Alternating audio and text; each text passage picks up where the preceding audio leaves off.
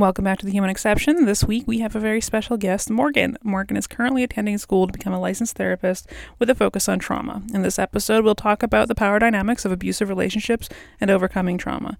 She even helps provide a little bit of insight when it comes to Jen and her serial predatory behavior. So, naturally, for the content warning, be prepared for those discussions. We all share some of our own experiences in abusive relationships, whether that be with family members or romantic partners as well as discuss stalking and cult like dynamics, so please listen with care, and of course, you can't forget the foul language. We do want to stress that Morgan is not a licensed professional.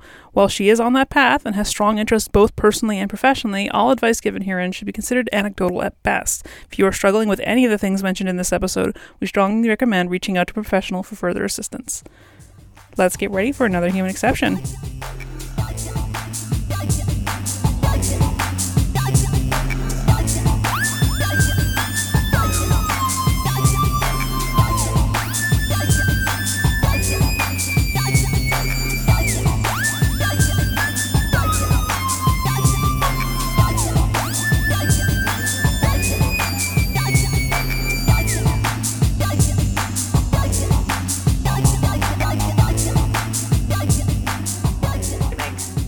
Be amazing. And stream to what? Twitch! oh, Because we just started streaming yesterday. Morgan, you're going to have to talk to Kayla about the mic thing. About the what thing? About Mike. Oh my god, yes. So I saw him on like the little side of your Discord, yeah. and he he's like he he's, he's my favorite. I love I, like religiously. I Oh my that god. was like we logged in. I was like, oh, Amanda, is that is that who? Like, is that him? Like, I, I love I love his stuff. yeah, just Mike, just hanging out. We're just Yeah, like I love it. I was starstruck the whole time still. Damn. still weird to It's me just because I know him at work. Like I know yeah, through we're work. like, it's just Mike. He's a guy. Wow. Love that. That's so cool. He's very chill. He's a very cool guy. yeah, he's great people. I'm sure he is. He seems Yeah, like it. just very. But- All right. Well, I guess uh welcome back to the human exception. This is so weird. It is so weird. I was like, So don't know weird. we- have we ever recorded Hex? Well, video. We video? just had that live show that you and I did. right. Yeah. That was it. But yeah. But, well, we're all on video right now. You can't see that, so that's too bad for you. but we can see each other. 'Cause Can we have can we screen record guest. it and, and put some snips on the Instagram? I, I am. I am. Oh, I am wearing a freaking Pokemon onesie right now because I didn't want to put clothes on. Okay, this is where we're at. I got dressed for this. What are you talking about? I have to go out after this, so I had to put pants on. I put a bra Oh, on this no, for this that's for sad. you guys. So well, you guys put way more effort into this than I did. So, all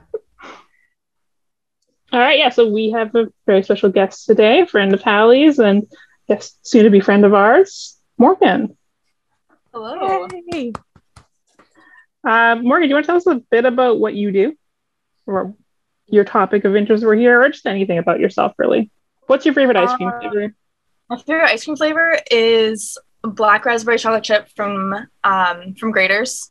Ooh, I don't know what that Yeah. is, but it's delicious. Sounds delicious. Like a Graeter's is an ice cream shop like based in Ohio, and since I've moved out of Ohio, like I can't find it up here where it's not like twelve dollars a pint. So I don't know. I don't know about you, but that would still be worth it for me. Um, yeah, yeah, I guess you're right. Uh, yeah, so you can't. You're coming on the show to talk to us about. I don't how do you summarize what you're going to school for? So I'm going to school to be a certified mental health counselor. Um, so basically a therapist, and my called like special like I want to specialize in grief and trauma counseling. Yeah, so um, Hallie knows Morgan um, for a long time, and It's a uh, very old story. I feel ancient now. We grabbed drinks the other day, or not the other day, but when we grabbed drinks, I was telling this my well, like one of my friends up here about it, and they're like, really? Like, that, is that not weird for you? And I was like, it was kind of weird because like when we met, like I wasn't of drinking age, and now we're you know sharing Yeah. beers. So to to to try to unweird that a little bit. Hopefully, maybe I could do a halfway decent job. Uh, I used to be a department manager at a small public library in Ohio. And Morgan, this is not, nope, it's still weird. Morgan went to high school across the street and actually became one of my teen volunteers. So she would come over and do some work, earn some volunteer hours, like you have to do in high school sometimes um, learned a little bit about the library along with her and along with some other folks. Um, and then we've just kind of kept in touch on and off over the years. And then I was like, oh, yeah, I forgot she That's lives up here. yeah. She's like, what are you doing moving up here? You're, yeah. I mean, message over like Twitter or something, and you were literally like, "Oh yeah, by the way, I moved to Michigan like three days ago." yeah. Right, cool. Yeah. Amazing. You know, At least you didn't like change her diapers or something though, and then Oh. now you're drinking with her and hanging out with her on the podcast. I can't. I can't. I'm already feeling like a weird. Or do you say that like you don't drink with your mom? Yeah. And I don't drink with my mom. I drink with my dad. Same same. That's the same thing. Yeah. Different. That's your parents. You know.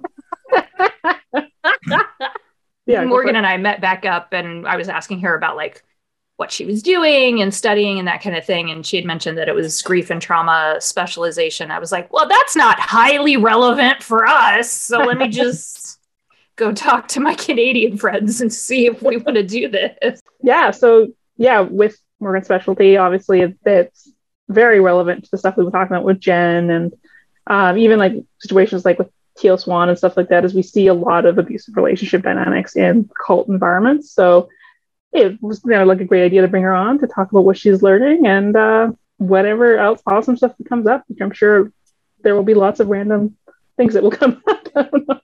We never veer in Never. No, ever, there- ever, ever. goes where you can, so. Every time someone, also every time someone says Teal Swan's name, my eye twitches. I can just like, I can feel it. Like, It's already twitching. I, I told you I had her come Oh, no. up on my Instagram, right? can't. Uh, yeah, you did, I- and I, I instantly was- went into like lockdown mode. I was like, nope, mm-mm, we're not doing this. yeah so uh, where do we want to start with this um, Mm. Yeah, Sorry, I was just gonna No, say that. I'm I'm not licensed. I'm like I'm not a practicing professional. I'm still I'm still a student. So everything that I've learned or am I bring I'm bringing is things I've learned in class or you know outside on my own in like books or published papers. I'm gonna throw that disclaimer in there real quick before I forgot. anyone's taking our show as professional advice as a whole, even if we do bring professionals on, that might be a mistake. Th- yeah, that's a mistake immediately. So, um, what got you interested in this um, in this topic? If you don't mind talking about it. Um, yeah, so trauma, especially, um, like I had a house fire when I was younger, and um, more or less like destroyed the house. So like that whole thing is obviously like traumatic in itself, but as you go through, um, like just the whole rebuild thing, not only like physically but emotionally, um, you know, sometimes you need that outside help. So whenever I would go see someone or my mom would put me in like one-on-one therapy or counseling with someone else, it was always the same like cookie cutter responses like tell me how you're feeling or like I hear that this makes you feel like X, Y, and Z. Here's some homework to do next week and then bring it back and we can chat about it or whatever. And it was just never it was just never never very helpful. And like over the years I saw different people because different counselors like I just didn't like or we just didn't click or whatever like the rapport wasn't there. So i didn't feel like i was making any kind of progress. Um 'cause besides that like i've had my own mental health struggles. Um and it's been it's been a chore to find someone who's like really really good and like someone who like i can make progress with i feel safe with. That whole thing kind of like put me off counseling for a very long time. And then with the pandemic um, just seeing like the entire world go through the exact same traumatic event, but seeing how each person is reacting to it differently based on how they grew up, their personality, their support system, and like where they are, um, like financially in life. Um, and everyone's got like these different outcomes, I think is really super cool. Um, so I actually went into counseling because like that whole the trauma response is super interesting to me. And then um, I, it finally got into my head where it's like I hated counseling for so long because it didn't work for me because all these old white people are telling me how to how to be better, but they're telling me how to be better and they're telling you know 12 different other people the same kind of advice, which isn't working. So if I want to go in and change that and prevent that from happening, like I can't do that if I'm on the other side of the, desk. Like I need to be behind the desk or you know in the big chair or whatever, and like changing that myself. So yeah, so you wanted to be that counselor therapist that you didn't have that you wanted growing up. Yeah, exactly. Right. That's great.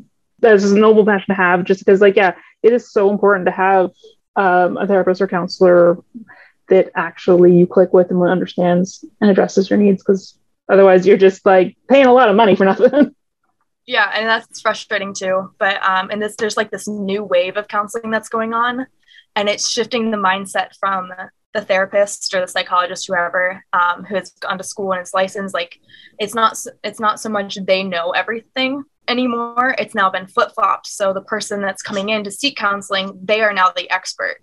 Like this new wave of counseling is doing is just helping helping guide them through um, you know whatever it is they're going through and giving them the tools that they need and the support that they need and um, coping mechanisms and things like that but i'm not telling them you know you're wrong because you're not experiencing depression exactly like the dsm kind of thing like if yeah. you're if you think you're experiencing depression like talk to me about it we can work through it like we'll figure something out that's great yeah because like mental health is so complicated and like yeah the dsm is a broad range of common symptoms, but so often things don't fit in a cookie cutter form with especially mental health. Right.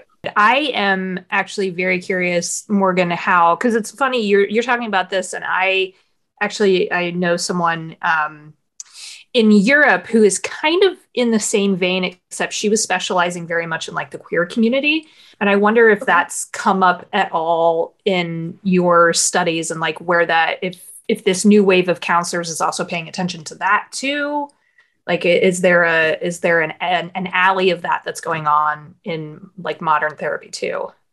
Yeah so that's a part that we um that's part of like our multicultural studies now um, is including the lgbtq plus community. Um, and i've actually taken classes with the um, members of that community in not only multicultural but ethics and a couple other courses. And it's been really neat to hear their firsthand experiences positive or negative and then like how they're going to go into counseling because a lot of the lgbtq plus people that are at least in my in my program who are going for counseling or um, going for just the um, like the clinical mental health or the school counseling so, mm-hmm. and they want to specialize in um, treating youth who are, you know, questioning or, you know, have come to terms with not a social norm um, in terms of gender and whatnot. Um, so I think there's just been this huge opening up.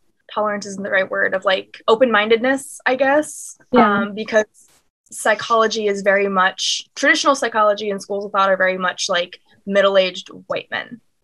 So as we go through and we learn, um, it's just a lot of back and forth of like, this doesn't work so much anymore. So, like, here are the new things, but like, this is what the old stuff has been founded on, or what the new stuff has been founded on because the old stuff doesn't work so much anymore. You mean not all women have hysteria? Yeah, right. I mean, kind of, but no.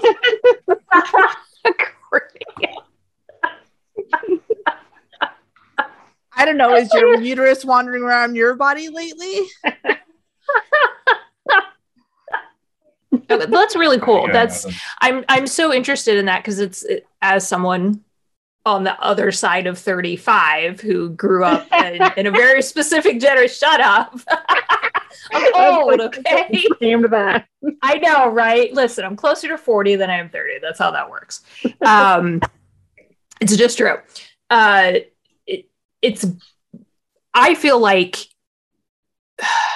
people my age who are who are starting to really understand um, you know where people are coming from with different backgrounds and stuff that we didn't fully have that grasp on as we were growing up it's cool to see um, better understanding happening so that some of these kids can get the support that they need where it wasn't in place or it rarely was in place um, systematically for you know for us growing up. It's it's really really neat to see just in in you know 10 years or so this shift that's happened um, to help people take better care of their mental health especially if they're already in a marginalized community because it's so huge. And I feel like that shift is going to sort of snowball and go faster the more of our generation sort of starts fitting into these roles.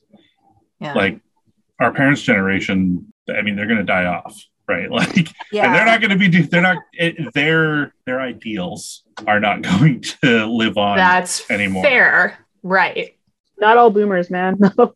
No, boomers. Yeah. But definitely my boomers. Definitely my boomers.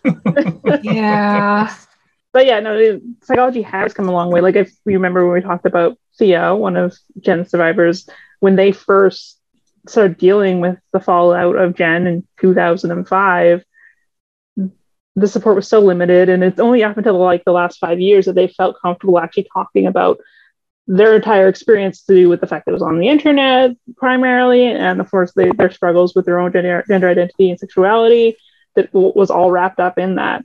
So it, it's good to see that there's just a lot more people that are willing to look at the whole picture instead of just like following, yeah, like guidelines that are really outdated.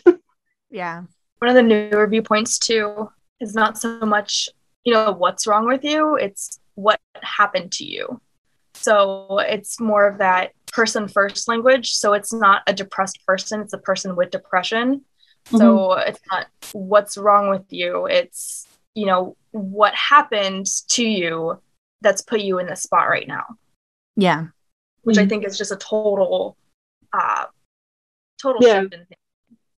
Well, Yeah, it's a shift in blame car. because before Yeah. when it was like, you know, oh, you're depressed. What are you, why aren't you pulling yourself up by your bootstraps? But when you're talking about this has happened to you, you have depression, it, it's almost more being treated like a car accident. Like you got hit by a car and mm-hmm. that car was called depression. And I think that changes the way that you react to having different mental health issues or dealing with your different traumas if you if it gets to be framed that way and instead of it feeling like oh i didn't try hard enough or yeah. you know whatever it's, it's like this is a part of me but this isn't me hmm It, it doesn't have to define you. It's just Right. a symptom of your life so far. So, um, Hallie said that she kind of gave you a bit of the rundown on our Jen sega not in any good lineup or outline because my first reaction to whenever I try to tell people that story is you just have to walk down this path with me.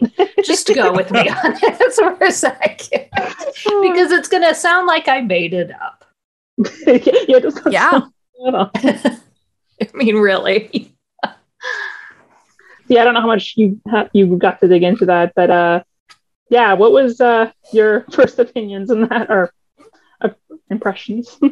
Um, so I don't know like a whole bunch about it. I did listen to your po- your guys' first podcast about it and like read through whatever you had, and it's just it's like wild. Like I don't I don't know how else to put that. And it's like a lot of abusive relationships or like people who find themselves in that kind of situation. It's very subtle and it's very small until it's not Mhm. like it's like like you've got this acquaintance who has been losing a lot of weight but you don't see them all the time. And so you know you see them day one and then you see them you know six months later whatever you're like oh my god you look so good kind of thing. And it's um because like you can see the you know the, the starting point and the progress point. But if you're you know best friends with this person and you see them every day you're not going to see those little uh, incremental changes until you look back on the old pictures so once you get to that point of like, you know, you're in too deep or you get out and you're reflecting on it and, and you're like, oh my God, like, how did I let myself get into this kind of thing? And like, you know, hindsight's 2020, but you don't abuse for sure is like apparent to everyone except someone in that relationship Mhm. generally generally speaking if if there's if that curtain's already been pulled back then your friends and your family should be like, hey, like, you know, something's not right here. You need a little bit of help. This is what we're seeing. Yeah, what's your advice for people who are have loved ones that are in abusive relationships? Because obviously, you know, you can't just like take them away or like tell them to leave because that's necessarily not going to be productive. Right. That, yeah, it's not at all. It's just like the little. I mean, you obviously can't be like, "Hey, this is what I'm seeing." Like, you know, you're in a bad situation, kind of thing, because that person's initial reaction is going to be like, "No, you're lying. Like they're perfect, or you know, whatever. Like everything is fine."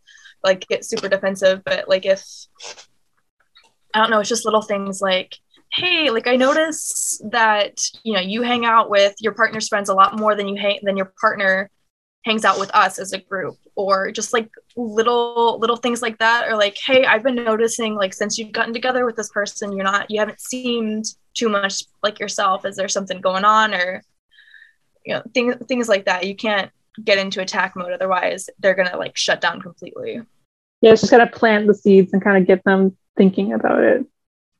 right yeah, I was trying to think of like how how to say that. It's a hard a hard line to walk because really what you want to do is just want to grab people and shake them. Oh, yeah. yeah Throw them in the car and drive them Yeah. far, far away. Yeah. Right. And um in high school actually I was part of an abusive relationship and my parents were like I'm lucky enough to have great parents and they were like super in tune with everything and they pretty much grabbed and shook my shoulders and like what the fuck are you doing? Like do you Yeah. not see this kind of thing? Um which is nice, but it's again it's like those little things you don't everything's great until it's not. Yeah. And then by then like it's too late. I don't say too late, that sounds ominous, but like Yeah.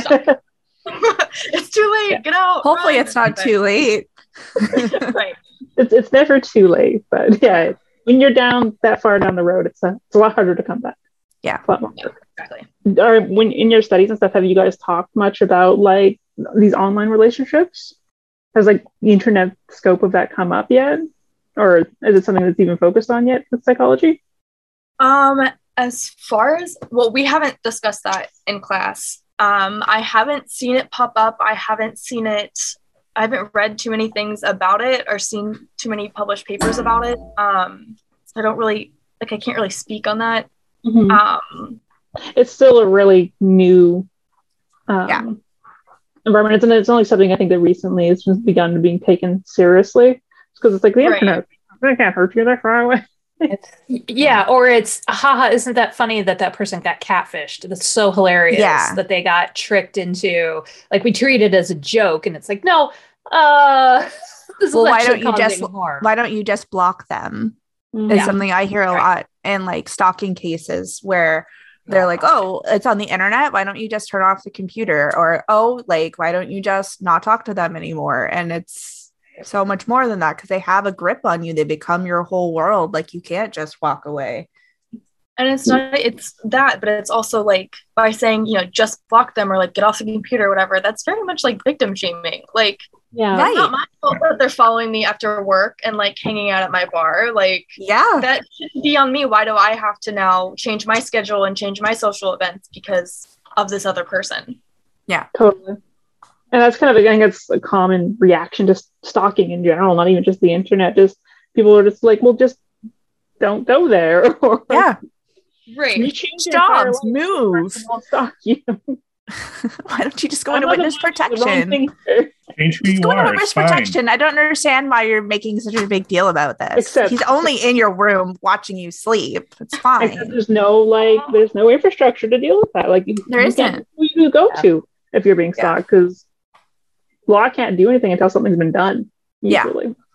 I Which mean, is there's endless endless uh like murder cases of like young women who have been murdered by their stalkers and when they dig into it like they've made com- police complaints about it but like nothing's done Yeah. Well, and the, and like um, there's a really good podcast um, called Simply Stalking, and they talk to stalking victims, and it kind of like like listening to it made me realize like I've been stalked, and I didn't think it was uh, like I was like oh I must just be overreacting, and we're trained to think that way, especially as as women and like people who are you know femme identifying like we're we're taught to think that like oh you're overreacting they're just paying you a compliment um don't don't make waves it'll make things worse. And i think that can be really detrimental because like you know we already have to carry like bear mace and tasers and hold our keys between our fingers when we're going places and be aware of our surroundings. Like, I mean, I've never gone on a walk with head like headphones fully on. You Mhm. can't, right? You can't. As a as a as a femme person, you cannot do that. Yeah. And and we're blamed for that. We have to take so much of that on. And it, it's a kind of trauma if you think about it. One of my friends was highlighting that like she she's never she had been avoiding connecting with nature because it felt unsafe and um as a first nations person like it was like hurting her at like that that organic level because like you couldn't you couldn't take part in your culture you couldn't appreciate part of your culture because you're uh, like one being a first nations woman a, a high target and then two like what are you supposed to do and then like here in canada we can't have freaking mace which i learned so I was, I was thinking about what you're just saying with the fact that you're like, yeah, I won't go anywhere with both headphones on. You know, Mhm. I carry mace and carry taser. I carry do the keys between the fingers thing, and it's like that hasn't been my experience. And I was like, I was wondering if that's just a thing between Canada and the states. Just um, obviously, you know, Maybe. we've all, you know, we've been taught to be aware, but I guess just in Canada we don't carry guns, right? So it's just like it's a different. It's, a, it's I guess it's just a different societal thing around it. could be i don't know so much about that Yeah. because I'm, I'm a new canadian so when you were also living like yeah in and around Seattle with but like those are things that were ingrained in me as a small child too like i don't know about the rest of you but like for me like the, the keys between my fingers thing i learned before i had house keys or car keys wow. right um when I moved uh, uh, out of state for school, my dad bought me bought me mace and was like, and then like went through like the bullet points because he he's a he's a special agent, so he knows like he knows all the bad stuff. So he's like, you know, look out for X, Y, and Z. You need to do this. Like if you go to a restaurant, like sit so you can see the door, and it's just. Yeah, my brother. I mean, my brother got that talk because of like who my dad is, but like I know my male friends didn't never got that talk yeah No. and they never got the like hey leave the you know leave the young woman alone at night like walk on the other side of the street or you know whatever but yeah I like we at the university where I work. There's they have like the security call towers. Basically, you just hit Mhm. a button and it connects you to security right away. But like, there was a whole slew of attacks a couple of years ago on on campus, and like they were some of them were right there. Like, Yeah. and you don't you just don't have the time and like Mhm. I'm super conscious of the fact that like I don't fucking know what it's like to be a woman walking out in the middle of the night, but if I'm out walking and I'm turned the corner and there's someone like right there and I know they're going the same direction with me, I'm just gonna like stop for about three or four minutes and let them get most of the block away. So that you Like, don't feel I- like you're I don't following wanna- them yeah, exactly. Like I don't like I feel weird about that. Like having, you know, suddenly run into somebody like that and walking that close. Um and I also sort of like keep this I don't know how to explain it, but I feel like if I am far enough away and off to the side where they can keep me in their peripherals, then they're at a safer place, I guess they feel they safer know they feel safer, right? Yeah. Yeah. Um, it, it- I don't know, like maybe just being aware of the fact that what you guys have to go through, it kind of it makes me take those steps, but like I don't have to take those precautions myself. Mhm. yeah like, we may not carry Mason stuff here um but we're definitely taught a lot of the same survival stuff but be like yeah it's following you you know and don't you know you know walk on the wrong on the opposite side of the street and only cross when you're about your house that kind of stuff so we definitely have that ingrained in our culture and like I, yeah if i'm like downtown at night like for sure constantly watching and like even like transit can be scary sometimes Mhm. it's good times Transit's just scary in general, though. Like, And our transit's pretty safe, but yeah, it can be depending on which routes you're on. I think I still I still do that thing. The very first thing when I get in my car is to lock the doors. I don't give a shit where I'm at.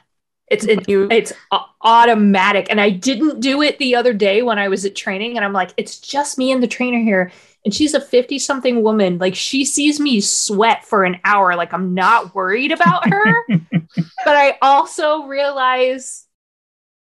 I'm a little bit out in the middle of it. Okay, yeah, I'm just gonna lock the door. And it was the Yeah. first time in years that I haven't done that. And I went, Oh, what happened? What- Yeah. like, I can't believe I just did that. Check the back seat to make sure no one's in it when you're walking up Done to your it. car. Look underneath the car as you're approaching your Yep. car to make sure that there's no one underneath it. Yeah. Mhm. Yeah. My favorite is when people will put like the fake flyers in your windshield, but like just No. out out of sight where you can't see it when you walk into your like up to your car. So you get in, you start your car, or like you get in, you Yeah. unlock your car, and then you see like the little thing, and then when you pu- come out, like you don't if you're gonna grab something it's like arm reach, you're not gonna shut your door and lock it and then get back in, and that's when they grab you or they take your car, or, you know, whatever else. Wow. I don't Yeah. I don't if I don't pick it up when I get into the car, like as when I first see it, if I don't grab it as I'm getting in, it stays on my windshield until I get home. Yep. And if it flies away, I wasn't meant to see it. Right. the one time littering is appropriate. Yeah. I'm and you know, it's paper. It's biodegradable. It, it'll break down. Yeah. It's fine. but yeah, circling back around, the show that Courtney recommended, Strictly Stalking, is great. Um, if you have experience with stalking, maybe traumatizing. Yeah. Give you that warning, but the show is really good and it really gives you a lot of perspective of one, the flaws and gaps in our law, our legal system in regards to this stuff, and also just how common it is. And, and it how like society doesn't doesn't care. Like I, I was in an abusive relationship for five years, and um, after I left, my ex stalked me for about two years. And I remember, like, I called some. Our our city actually has a cyber crimes department, oh, and I actually spoke to a detective because he, he was emailing me. He was using every possible instant messaging platform, um, sending stuff to my work, all sorts of shit. It was great. Um, and so yeah, I talked to the guy uh, in the cyber crimes department. All like, oh, "Okay, yeah, well, you know, we can't really do anything if he hasn't done anything, but uh, if you want, you can like collect everything that he's done and like get a a, a peace bond, which is essentially like a short is like a temporary restraining order. Is what it is. Okay. Oh, cool! I've got to go through all this shit and re-traumatize myself, build up this Right. whole case to then bring him to court, so that you know he cannot be around me. And Yeah. that's only like a year usually. Yeah. This is like okay, well, fuck this. I used my mom uh from because my I had a similar experience. My ex-boyfriend was stalking me and he was trying to get my new address. So he he had said he wanted to show up at my door. I told him to quit contacting me. He asked me for my address again. I forwarded it to my mom and my mom went off on him. And she's like, if you want to talk to her, you can talk to me. If you want to send her something, you can send it to my house. If you want to, if you have anything that you need to say, it can go through me. Otherwise, you need to fuck off or we're going to call the police. I love my mom for that. so if anyone needs to borrow an attack mom, she's Italian. She'll make threats, uh, allegedly, and um, it'll be fine. Don't worry if you, about if you end up with broken knees, it probably wasn't her. or it Yeah. was. My dad would never be involved. We don't know where good glacier crags are ever. Um, So short Alaska's story, big. Yeah. oh my god. it's not like my sister and I are true crime fans or anything, or we don't. I didn't study forensics for several years. No. Anyway, I, I am curious actually um between the Kayla the Jen thing was there there were a couple of things that you wanted to ask Morgan about right? Just about like obviously we're not going to ask you Morgan to profile someone you've never met because I know you can't do that. You can't that's just super irresponsible and unethical.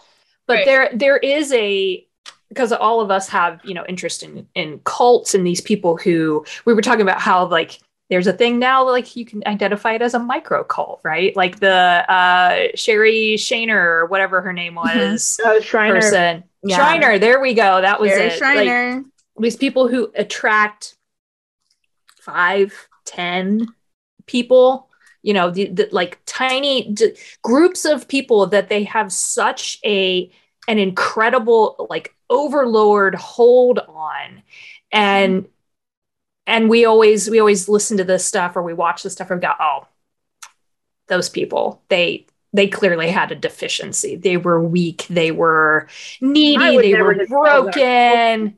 I would never fall to someone who's a master manipulator. I would never do any I would never this. believe that I'm a video game character. Lord have Yeah. mercy. Right, right, But- right. But it is it is terribly, terribly common. And I don't I don't know if if anything like that is covered in your studies or if there's discussion of just how fallible our brains are to suggestion and people who mm-hmm. present as powerful. So I'm just curious, like, and you feel free to ramble because clearly we do. Uh, so any anything there, anything there is of sound good. yeah i think anything there is of interest to to all of us because we've all kind of hovered around those spaces um and, and you know all of us have experienced um deep set trauma in one way or another that at least for i think the four of us we've pulled ourselves out of it and then we stare at that situation or similar situations and we go wonder how that happened i wonder what is going on there that you know that made this that made this go on What's Right. going on with this person that makes everyone so attracted to them? yeah yeah Little swan as i start to twitch So you want to know why we're attracted to those kind of kinds of people, or like yeah yeah those kinds of the, or how like the how we get stuck in situations with those kinds of people. we'll say all of the above anything you would like to expound on So I know one of the questions Kayla or I had gotten from Hallie about Kayla, one like one of her questions was how abusers break down uh, the more independent and assertive people. hmm Um, and that's like not like this answer isn't going to be what you expected, but like those kinds of people are targeted because they're independent and because they have big goals and because they have more to lose. I Mhm. guess so. That's ki- like kind of attractive, but like a ma- majority of like those kinds of victims have the lofty goals and they're idealistic. Um, so like the ab- the abusers or you know the powerful people, um, they really start like huge like big overview. Like basically they start by like belittling your um, self-esteem and then you, they like pick at your per- per- perfectionist tendencies. So like you have these generally speaking you have these big goals and you have these big aspirations and life plans and whatever because you've you're making sure you check all your boxes dot all your i's cross your t's or whatever. So you're um As like, like an overachiever, just yeah you just- yeah. you- so um so like hard work is kind of like ingrained in those people and it's sometimes that comes with like a people pleaser aspect. So when you have someone who is like constantly like bringing you down just like little by little by little you're like oh they don't like me but i'm great. So like i want them to like me too. Um so you end up like trying to work super hard to you know live up to these the the, the abusers um, standards and expectations even though the abuser more more often than not is like lazy and unmotivated and dishonest Yeah. And these impossible expectations that you just keep raising that bar from her. right And you and you just keep blaming yourself that you're not meeting that. Like, oh, if I just am I just if I'm just better, they'll they'll uh support they'll be invested in me. They'll believe that I can do this. right nothing ever starts out as like an abusive relationship well that's i don't want to say anything but like a majority of them never start out like you never are like we you wake you know you wake up one morning like i think i'm in an abusive relationship kind of thing. It's always something you find yourself in later.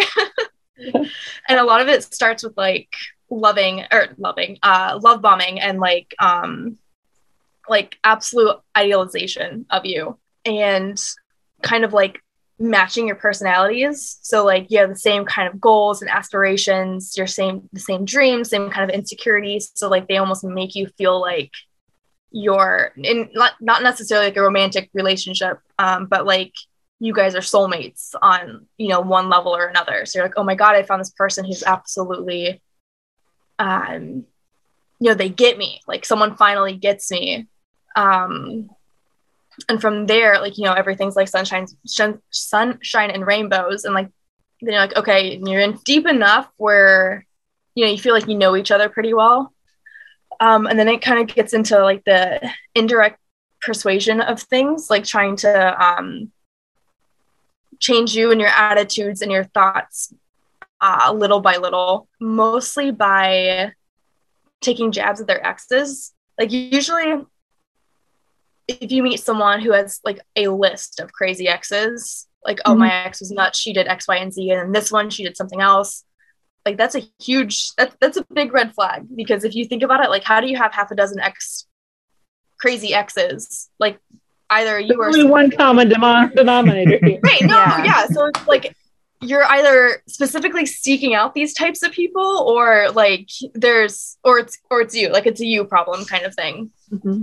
So it's always like, you know, you know, my ex always had to talk on the phone. Like, I'm so glad you never talk on the phone. Or like, my ex always nags me about like, you know, putting my shoes away or vacuuming or you know wearing a button up or whatever. And like i'm glad that you know you don't act that way kind of thing. Um, and they're not they sound like compliments but they're not compliments because it's more like they're setting their the expectation for you. Don't call me on the phone. Don't bitch about me about my shoes. Like I'm not going to clean my house before you come over.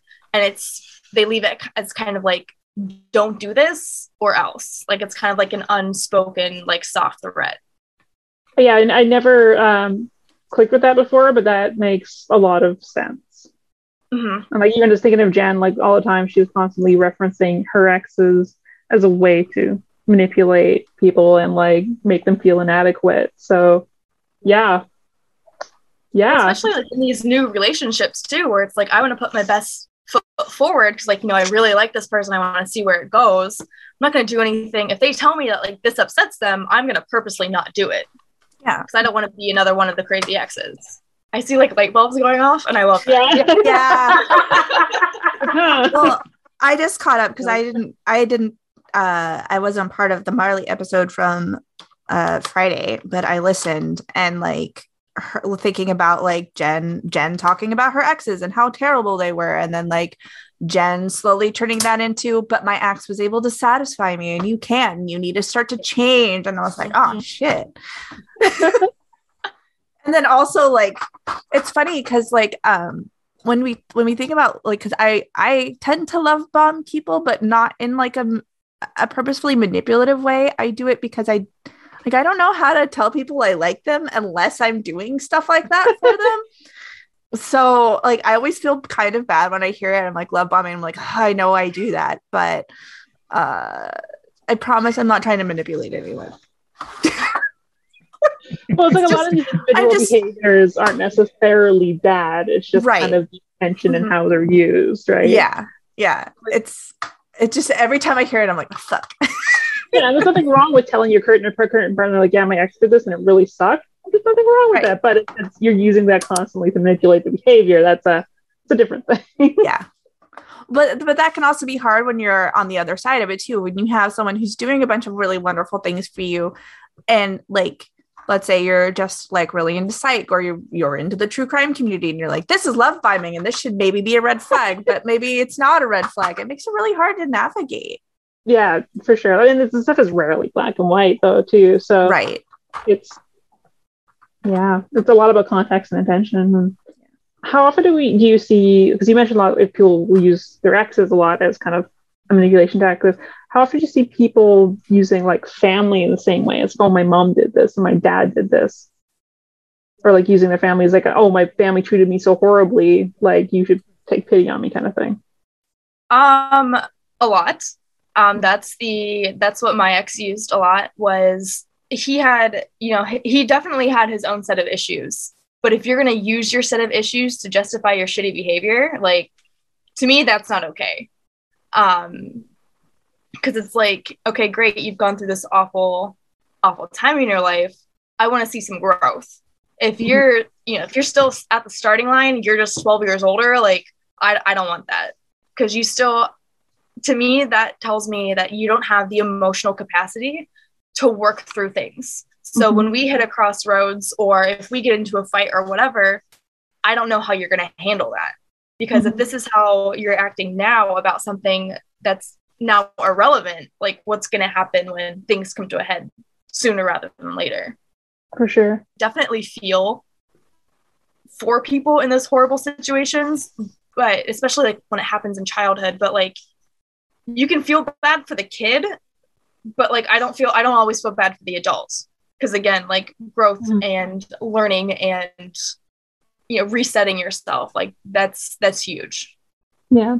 And I think I'm thinking about the people that I know in my life that have had, you know, traumatic childhoods or issues with their families and stuff. Um, you know, as adults, it doesn't define them. And then Mhm. I'm thinking of people obviously have kind of dealt with their shit. Um, so like is it but yeah, generally if that's happened to you, you're like, okay, I've moved on, I've continued to grow, I'm carrying on, this doesn't define me. Whereas like we think of people abusers like Jen and stuff that they constantly use that as a weapon and keep bringing it back they're not moving past it, like you said, which makes a lot of sense. Yeah, did that Taylor? Did that ever come up with Jen? I'm not. My memory is not great there. Uh, in general, it's not. But did Jen ever? did did Jen ever? Um, did Jen ever fire any lobs like that? Like, oh, you know, my family did this to me. I'm just not remembering. Yes, um, yes, definitely. So obviously, she has a, a one thing to be upset with their parents about for sending her to that reform school. Like legit, you have That's right. That's you have legit. rights to be upset about Yeah. that. To be fair, they didn't understand that that's what it was. They they helped her get out. So when they once they realized that, they took her out of it. That's that's one thing. But um, from everything we know, the people who I've talked to people who've met her mom, talked to people who've been around with her relationships with her parents early on, and that it's a very loving relationship. Sounds like her mom is like the sweetest woman in the entire world that just wants the best for her daughter. But you know, when you move across the country, there's no one around anymore that knows what your relationship is like with your parents. So it's really easy to then make them the bad guys, which is what Jen did. She's like going on about, yeah, my parents were abusive, they beat me, this, that, and the other thing. Whatever she thought would um, make the person that she's talking with empathize with her. So that person has said that, oh, my parents beat me. She'd be like, oh yeah, so did mine. Totally did. Yeah. So is that like So, yeah. trauma bonding then? You know, yeah, I guess so. It'd be a way of doing that. To trauma bond, like even if it, because I know that when we were, you were talking on the Marley episode, that like uh, it tended to start at least when she heard other people doing it. So I was wondering if that was like a common manipulation tactic Yeah. that n- maybe not even just Jen uses, but other people used in order to like bond with someone in order to manipulate them. So it's not specific to like abusive relationships. Um, but yeah, that's also a big thing. And that's kind of that's like what I have next in my notes is like, so you have the love bombing and then you have the the setting of the expectations and then they start to test you. So then they do uh, like the backhanded compliments. Then it's like the insults, you know, f- followed by the flattery. And it's, you know, you feel down and then you feel great because when things are great with this person, then like everything, everything is perfect. Like your world is perfect.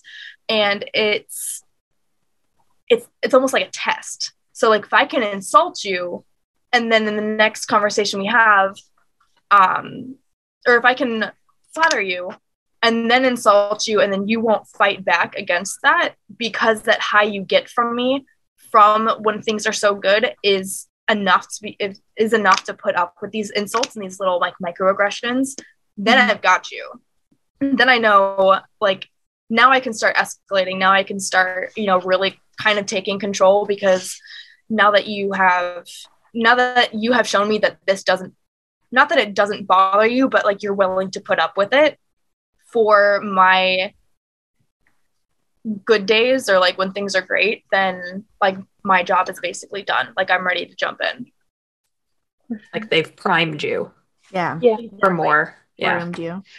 When you say insult, I mean, I'm assuming that it's it's it's person to person how this works because for some people, if the the person that they're attached to or getting attached to would come at them with a hey by the way you're a giant asshole stupid blah, blah. some people would turn the other way and be like what the hell is wrong with you what do you Mhm. mean and then sometimes i feel like it would probably be much more subtle right it, it would be Yeah, kind of so, primed um, I'm thinking like nagging that thing that Yeah. people do. The uh, Okay. dedicated artist thing is what I'm thinking of. um i guess like a simple example would be like you know we're going out to dinner don't wear your blue dress because i like the way your red dress looks better on you so now Cut your hair. now like yeah or like You look so much better with long hair. Yeah. right why did you cut your hair i liked it when it was long okay or like why are you wearing the red lipstick yeah, the pink lipstick was fine kind of thing gotcha Little small things. it's so it's so subtle it's so an ex who would do insidious that. I had an ex who would do that, and then he would change. So he would be like, "Why are you wearing like?" It was a lipstick too. He would be like, "Why are you wearing that one? You should be wearing this one." And then I would wear this one. He's like, "Well, why are you changing now? We're late." yeah it's it's things like that and now it's like Oy. I'm not going to wear the blue dress anymore or i'm not going to wear that black or that specific kind of lipstick anymore. Yeah. so it's again changing your your, your behaviors. Right. Yeah, to fit them. Yeah. Yeah. Yeesh. because like after once they're like okay got him then they move on to the next like phase of like identity erosion. So now everything that the abuser and the victim have had, have have had in common the abuser's like nope i lied. Your dreams are stupid. Your your hopes are dumb. And like i don't know why you keep going for this. You're not good any you're not you know, good at it. And like whatever you do deserves criticism. And is So this to kind of like trying to make their victims like not want to achieve more and to like look outside of their like if they continue because if this abuser and i'm being like to like absolutely simplify this if the abuser is like doing absolutely nothing is working like a dead-end job and like has no dreams or aspirations or whatever then how does that look if their partner or their victim you know has those big dreams and aspirations if i'm if the if the abuser is supposed to be in charge Mhm. you know so i don't want you to i don't want you to achieve those great things because i'm the greatest thing you're ever going to have Yeah. so now it's kind of switched from uh, dependence and um, complaints to more of they're trying the abusers now is trying to create um, desperation and desire so the victim is like i want you know now that you said my dreams are stupid like what else am i going to do other than please you kind of thing Yeah. It makes me think um because I'm thinking of like a couple cases I can think of in my, my mind for abusers and stuff. They are they're usually obviously underachievers and where that like they're not doing much if they even have a job or whatever. Is that common for abusers? Like do we ever see like high achieving abusers? Like or how common is that? I don't know for sure. Um, I know personally, like the relation, the abusive relationships that I've been in, they have been underachievers. Um, my guess, my best guess would be people who are high, higher achievers use more um, manipulation and like money and things and objects um, to kind of help someone in a, at a lower um, socioeconomic status. And Mhm. now, you know, that that person is now super like hyper dependent on this person for whatever it is they need. Yeah, I can see kind that. of me think of um NXIVM because that guy because I just listened Ooh. to a, a, a deep dive on him on Behind the Bastards because all I do is listen to podcasts. That one Um, was good. Yeah. So like he wasn't he wasn't an overachiever, but he thought he was. Oh, and would yeah. like overinflate his importance, right? And then used that to create a pyramid scheme. And MLMs or another kind of abuse and cult. And and used that function to like draw more people in and feel like, oh, if I can get this sash, uh, I can be special too. And and you know, kind of dangled it in front of them and manipulated them in that way. And then it becomes like a sunk cost fallacy right? We're like, I've already put so much time, I've already put so much effort, I've already put so much money. It or you know, like it's been years. I need to keep going and it'll turn around. I can change him, I can fix this. There's no need to actually, you know, do things and being an achiever if people just think that you are. Wait, I no, won a judo competition when I was 12 that no one can prove. I uh, have a really high IQ from a test that doesn't really mean anything. that was also fake. yeah, yeah. Fake. And the number goes up every time. Guys, is a good guy. I mean, Uh, does there seem to be like a long term goal with most abusive relationships? Like, is there like a plateau at some point? Or do the abusers just keep Um, trying to bring people down? Like, I mean, they're gonna try as long as possible, as long as they're able to get away with it. But when they see that like their victim is starting to pull away and kind of realize like, oh my god, I don't think this is good for me, they start with with like the disinterest and the cold shoulder and things like that. So it's like manufacturing emotions almost. So the victim is like, you know, I kind of, you know, I kind of think I'm in a bad situation, but you know he's pulling out these sob stories and he you know he's been kind of distant or he i'm using he but like they're um they're feeling dis or they're being distant or whatever so it's like now it's at the point where it's like well did i do something wrong? Did i do something to upset them? And kind of like that way. But another like uh, common thing is like if the abuser is seeing that disinterest they'll start bringing up exes. Like oh i talked to you know my crazy ex the other day but it's now not their crazy ex it's their good friend. Or um, they go and they move on to someone else and try keep getting or like put their effort into someone else. So now there's like this jealousy factor playing out. Um, and it's never i mean it's never going to be enough for them. So once they do see or once the victim does get out there's always somebody else for them they're not going to they're not going to stop. They're just going to move on to the next thing. Because the loss of their victim doesn't mean anything to them because they didn't care about them in the first place because they've gotten away with it once twice you know a dozen times like now i'm really good at it now i'm going to see if i can you know get someone bigger and better kind of thing so they just kind of use people until that is boring. That person's then boring to them, and then they move on to the next person. Is that typically the cycle that we see? from what i've read yeah that seems to be common Okay. Yeah, it's definitely something we see with Jen. Interesting. And as soon as that then like now- jealousy guilt combination doesn't work out, it seems to just all right. Well, I guess I've lost that one for now. Away we go. yeah New And fandom. sorry Oh, I said new fandom because Jen Jen swaps fandoms in her crazy. oh fuck! I wasn't ready, Courtney. Sorry. Uh, I am taking blood type surveys to see who may or may not be good matches. So, just kidding. You mean so you didn't- up. You didn't marry Jake for his blood type? I don't is know what his blood you? type is. I don't even know what my blood type is. I I don't don't either. either. I have it from the the blood bank because I gave blood in high school before I got sick. Uh, so I know what it is because it's on the card. Because otherwise, I wouldn't remember it. Because all and then also, you know, when you're in high school, you do like the Punnett Square blood type thing, and and then like they always tell you their stories of people finding out they were adopted or like the milkman's kid. And I was like, I wonder. I'm not. My parents are wonderful. I in love. I never did anything, but like, like you know, you always are like, I wonder. Do I get to have the drama? Am I the drama? being a drama, Where did um, where did that go? Okay. It's fine. Don't worry about it. with um abusers i like would love to get that on a t-shirt like am i the drama am I the drama? That's good. Yeah. Mhm. That's the next one in the hex store. Yeah. perfect i want 12 Um, with most abusers, is there kind of a common origin story that we see?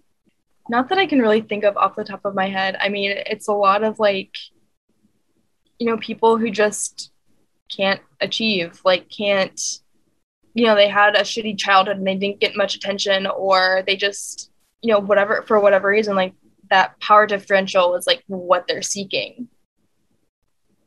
So, like Um, more often than not, are we seeing people who had like childhood trauma then become abusers? yes and no. I mean, not everyone who was hit as a kid ends up hitting their children, kind of thing. Mhm.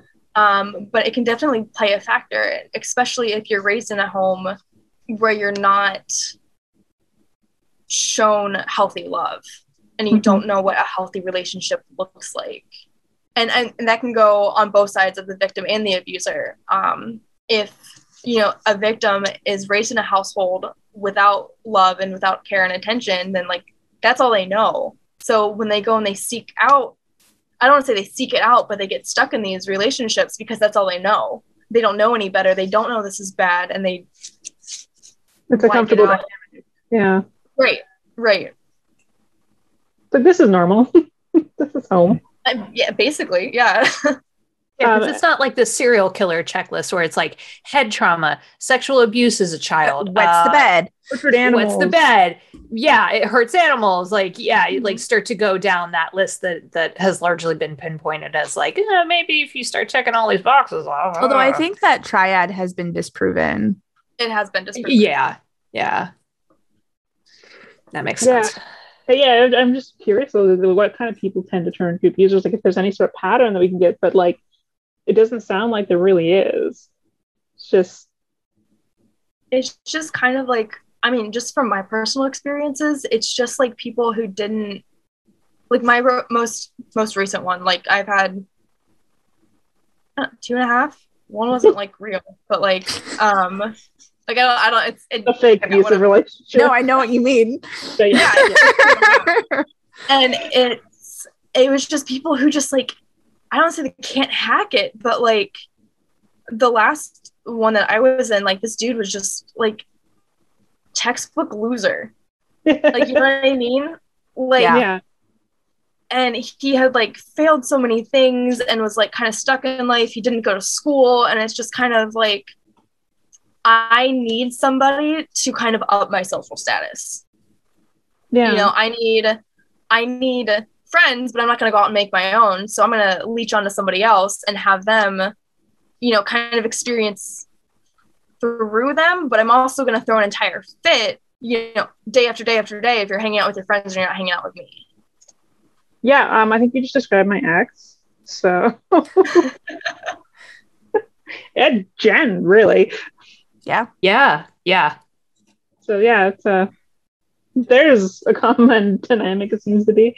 Losers. If they are losers, then yeah and it's be- not like, even it's- it's not like you know the high school oh my god he's such a loser but like i, I don't even know like a loser like i don't know Yeah. how else to say Well, that. like, like, because one of my abuser was my, my first real abuser was like had high high expectations from his family Mhm. And wasn't meeting those uh for whatever reason. I i think it was was out of pure laziness because he had a lot handed to him as a child up until he became an adult. Um and then but like could pull off the i'm a cool guy with all these like achievements and like this great family and then and then when he wasn't able to meet those things or things didn't go his way that's when when the abuse kind of like ramped up and like he became more of a mon- like the monster came out like the mask came off it's like when reality contradicted the image that he was putting up.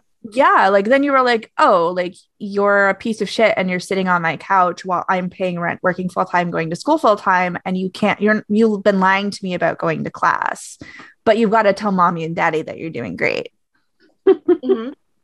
Yep. kill your face you're like yep yeah, I'm I'm like like, bitch get off my couch I'm actually curious for those of you who have been in abusive relationships, what the fallout has been for you once you get out.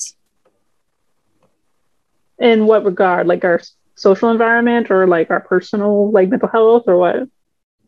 Um, a little bit of both, because especially with like emotional and um, mental abuse, I mean, you hit somebody, they've got a black eye, but you can't see, you can't Yeah. see how words hurt, for lack of a better term. So I just want to, because Yeah. there is a common theme among people who get out and the reactions from friends and family, and I want to see what. Like, I'd be curious to hear from you guys before I go into my stuff. For sure. Okay, well, I was in my relationship for five years, um, and yeah, I was emotionally and mental abusive. There was no physical abuse, um, and yeah, when I like just one day I woke up and I was like, oh, it was like after I got my um, ADHD diagnosis and I was on medication. I was because that was I was like, oh, I can actually remember that you're treating me like shit now. um, so yeah, I got out, and uh, thankfully I had some really awesome friends that allowed me to like pretty much move in on a day's notice, so that was good. but for like the next year and a half, I definitely was not my best self. Um, I made a lot of poor decisions. Um, like for me, poor decisions are still pretty fucking tame. But like, you know, I was drinking more than I should have been, and you know, engaging in relationships that I shouldn't have. Um, and there's like just constant stuff. Felt like almost like every other day there was something I was like, wait a second, is this actually my thought or is this what I've been conditioned to think? And it's just like even still, every once in a while, I'm like, oh, yeah, okay, that's where that comes from. And then as for the social part, like no one had any idea at all. Like not even my best friend had any clue. And when I first told her that I was thinking about leaving because of the situation, she's like, "What do you mean?" And I'm like, mm, "Well, you know, he does all this stuff." And I started explaining it to her, and she's like, "I had no idea because once you pointed it out, like I, I see where the you know the flaws were, but up until that point, no one had any clue."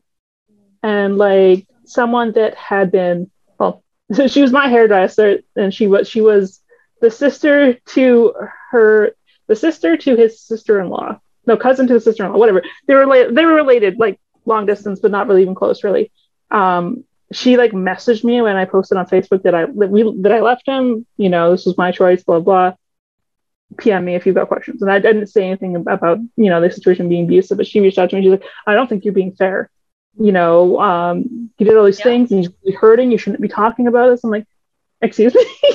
I think I'm going to burn your house hairdresser, but um, yeah, like you know, and just because like whoever he got to first, um, they all kind of had that same reaction, which is why I'm so fucking happy the day that I decided to leave because I did it while he was at work. I went and talked to his mom first. like I went to her office and I'm like, okay, I'm leaving. This is why. And she's like, I'm sorry, but I understand. She's like, I'm sorry, I understand. I understand, kind of thing, right? So I'm glad that I got to talk to her before he did. Because yeah, whoever he talked, whoever got to talk talk to first would then, you know, take on whatever his perspective was or my perspective was, and like he tried to get in contact with all my friends and tried to befriend them and like oh, hang yeah. out with stuff. Yeah, it was weird. Yeah. Yeah. So that was my turn. You you have to lose everything else. Um, for me, uh, I was actually in a different state than him. He had um like kind of what had kicked it off was like he went to he got accepted to a school I couldn't go because of my medical condition. Like I couldn't afford insurance. Thank God. Um, my RA, as much as it is a pain in the ass, has saved my ass from bad relationships so many times. I'm so grateful for it in a weird way. um, but um, he had cheated on me with an 18 year old. We were in our late 20s. Ooh. and yeah and so like yeah and then like he was manipulating both of us he had been telling told her that we had broken up he told me she was just a friend um, but he still managed to like convince me not to tell anybody after i found out. Um, and to still go on the family trip for christmas where i had no support system because it was his sisters his mom his dad his family and controlled me.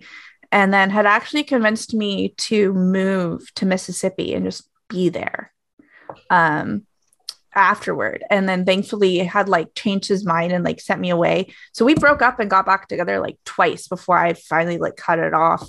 And everyone in my family like he didn't have friends with my friends really. Like we had like one mutual friend that had kind of introduced us.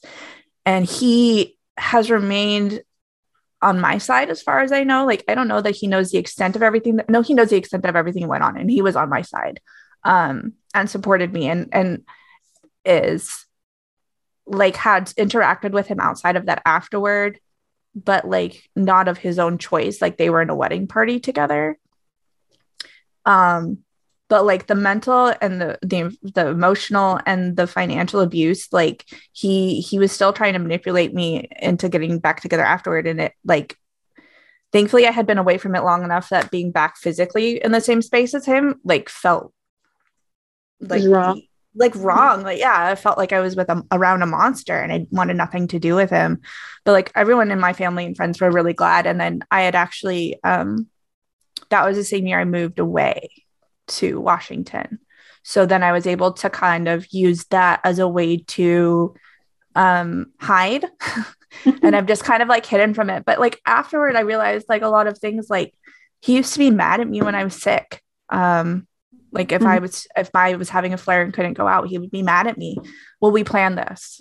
Well, I can't control what my body decides to do. And um and like I still catch myself doing stuff.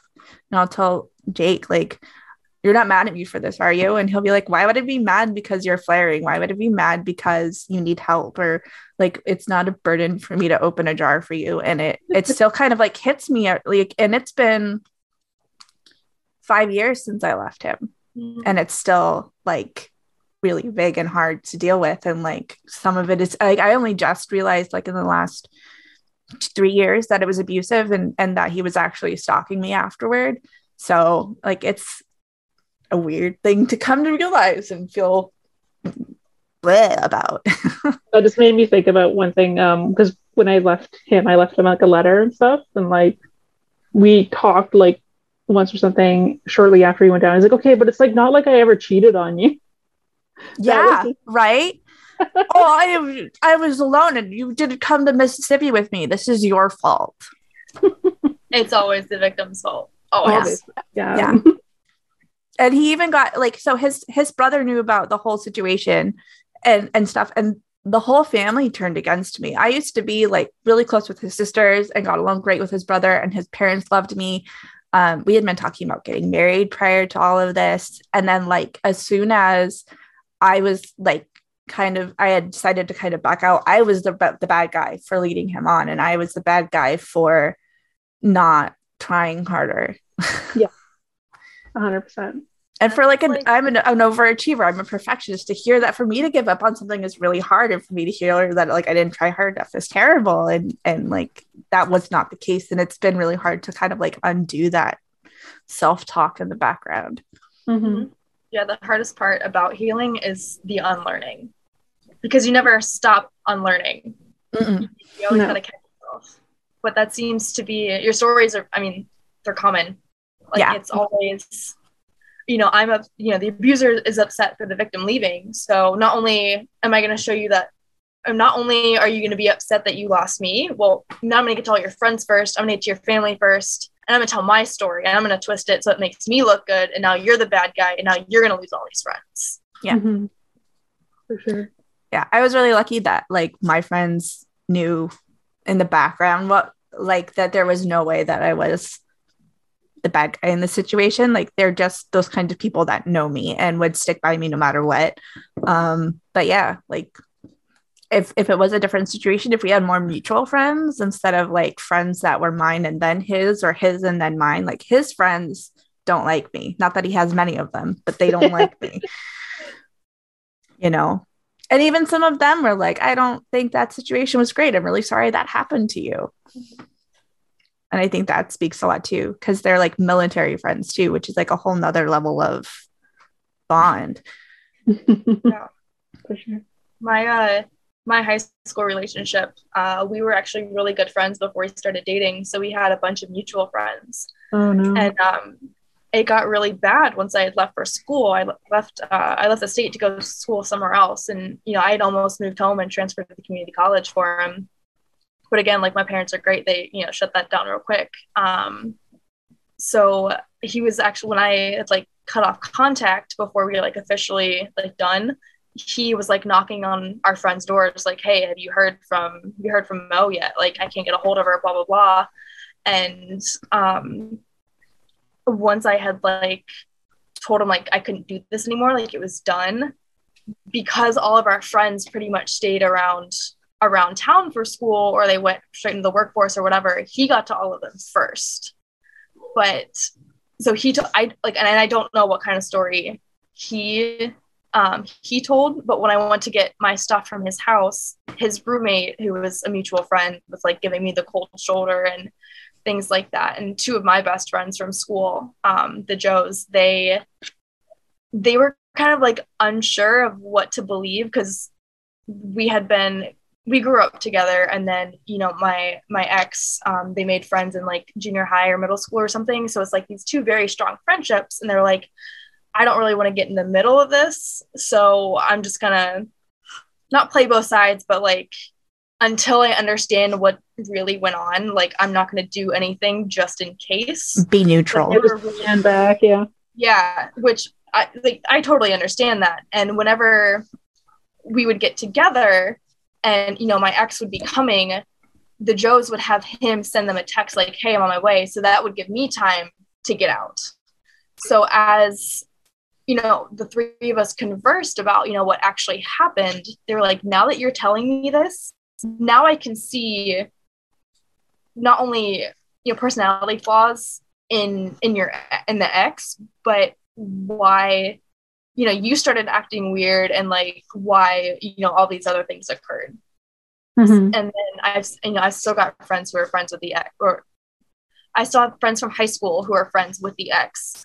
So i see you know he pops up on my social media you know every once in a while because they all still hang out which is almost like re re-traumatic in itself because he's like taken those friends from me and now you know i'm worried about like do they now see me in a different light because you know they haven't spoken to me since things have ended Yeah, there's definitely a period of time after my relationship ended where it was just like every once in a while someone would come out of the woodwork and be like, "Oh man, you know, I thought that I thought that you were the bad guy in this relationship, but now I see that you weren't."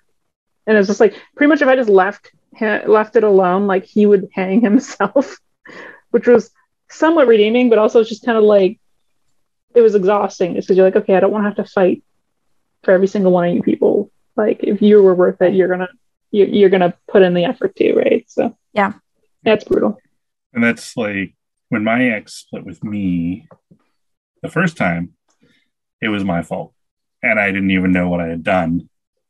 Luckily enough, in the first split, all of our mutual friends were like, Well, we don't understand why you guys split in the first place.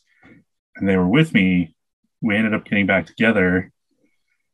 And then I was like, okay, well, this is actually a toxic relationship and they need to get out. And I split up. And then all of our mutual friends sided with her and didn't ask anything, didn't even bother to reach out to me and say what actually happened. So for a good five, six years, all of those friends were just gone. And they and one of them reached out and was like, Hey, we haven't talked in a while. Uh something happened a little while back while I was hanging out with her, and I kind of see why things happen the way they happened. I was like, yeah, it was it was a bad time.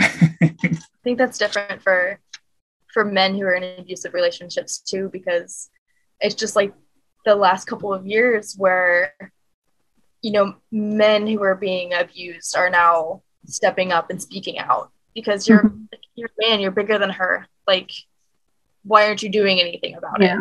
Mhm. but also like you can't hit her what are you gonna and and what if she's hitting you like i've had family members Yeah. who've had women partners who have hit them like what do you you can't hit back you can't and then you're no you're married or you're inextricably tied with something like how are you Mhm. supposed to get out of that Yeah. Yeah, I had a I had a male friend who was in an abusive relationship with a woman, and she was yeah beating him, and he obviously couldn't see the situation at all, and they had two children together. So it's just like it took him years to leave, and like one day out of nowhere, like uh, five years after the last time we talked, he's like, "Hey, by the way, I left her." I'm like, "What?" like you're still alive? That's great. but he's like, "Yeah, I, I finally realized what was going on." I'm like, "Well, I'm glad you're back, and I'm glad that you're out."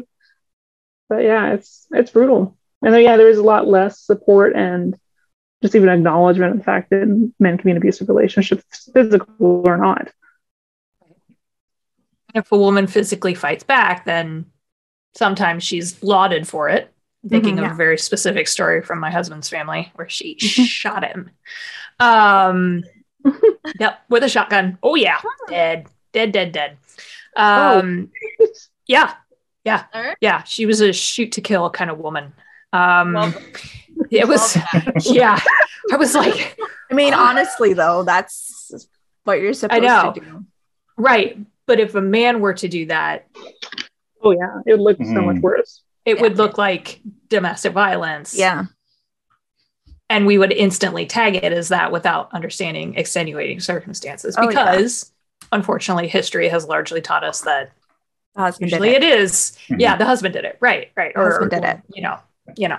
So it's the, it's that thing. And I, that's what I appreciate because Courtney introduced me to that strictly stalking podcast um, where they they purposely um, highlight men's stories too Mhm. which is yeah it, it's it's really um it's one of those things where it's like you got to listen to it and kind of like gird your loins a little bit because you're like okay i got to prepare myself mentally you know to listen to this.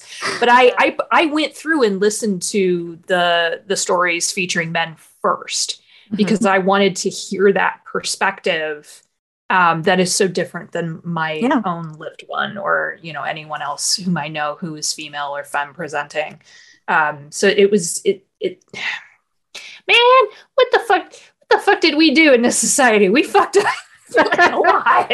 Somewhere along the way. Somewhere along the way, we done fucked up like a lot. It- Well, but I also think that a lot of these things and behaviors have been going on for a long time, like even before we had things like the internet.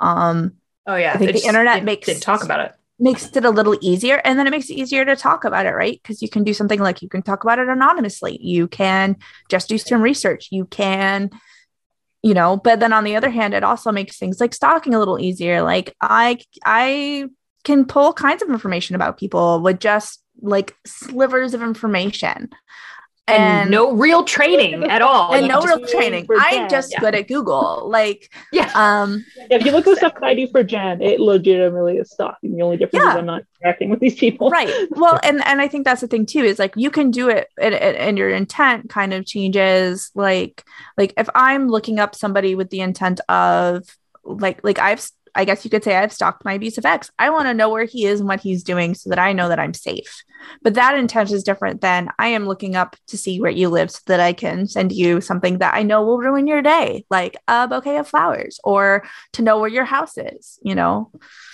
I, and I also think the Me Too movement definitely helped a lot with people being more comfortable coming out and talking about it as well. Yeah. I think that made a big difference. Don't like any of this. I'm just gonna go No, on there. it's all just, I know, I know. all It's just like like, abusive relationships. we keep having these deep pauses and like i can feel the 30 yard stare coming like no you have to stay back i i have to finish the podcast first and then we can see your space no, All but right, it- I've- it's it's been nice to hear, you know, from you, Morgan, that the the field of study and and specifically like what you're looking at with trauma um, i- is coming along in a way that I'll be honest, I never held out hope that it would Yeah. um because it, it just you're right it, it did seem like oh it's the, and, and i was taught my whole thing is childhood trauma it's a totally different thing um i was taught very early on like we don't talk about yeah Right. this that's a real we don't talk about too. this oh yeah we don't talk about this we don't talk about those things in our family right every it's kind of like i don't know if anyone's spoiler alerts for encanto like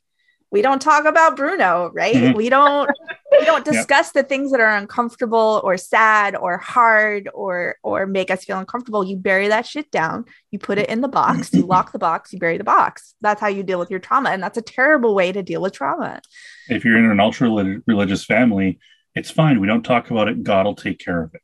Yeah. Well and then like like i did try to go to to a therapist for a while about some other issues and their their only thing was like well now you have to confront it. And i'm like i'm not confronting this person. The Yeah. the backlash to this is not going to be good for me. It is not bringing me any kind of release. I am feeling sicker thinking about doing it. Like and then i quit going because i was like if that's the next step and you have no other step for me i'm done and so to hear that like it's changing and evolving and that like the the person going to ther- the therapy I don't know what you would call us the client Patient. Yeah, the Patient? term Client. client. client yeah the therapy uh has more control over over their their treatment and the way that it's going because like i mean granted that was probably um, like 10 years ago ish like that was the only recourse. And and that not only put me off therapy for that issue but uh, other issues that have happened since. You know i've been like well they're just going to tell me i need to do xyz i've looked into it. I- the, the therapy the thought of it's going to be this and i i can't do that or i've done that and it's not helping. So you know it makes me kind of like is so is so personal. yeah. You know, like for me, the way that I would like to practice is like, you know, obviously, like if your abusive ex, uh, if your ex did all these abusive things, like I'm not gonna say like, hey, you should call him up and like, you know, close that door kind of thing. yeah But like you need to get to a place where you're okay with moving on without an apology, where you can be okay with yourself to say, yes, this happened. This was not my fault. Um, and just kind of like come to peace with that on your own because the only thing you're doing by reaching out or, you know, whatever else is like re- reopening those wounds and you can't heal or find healing or you know move on or you know whatever else if you're not at peace with yourself yeah And it also just seems like a way to just like reignite the abuse as well, because now you just open the door to this person to be back in your life. Right the whole i've changed i've i've done work on myself i'm a new person Uh-huh. we can be friends now Yeah, no. um, I do have a question. Um, I know that your most of your studies are focused more on the, your, the patient client um, side, but um, have you have you guys ever talked about um, people who've recovered, like recovered abusers? So I'm really curious about like if there's any sort of precedent to that. Like obviously, I don't want to put anyone's side like mind of like I can fix them, but you know, you can't fix them no, you can't fix them. No one can fix Therapists them. might be able to Well, now you get you going no to therapy they are going to be fixing themselves by going to therapy they have to be willing to fix themselves. Yeah. yeah.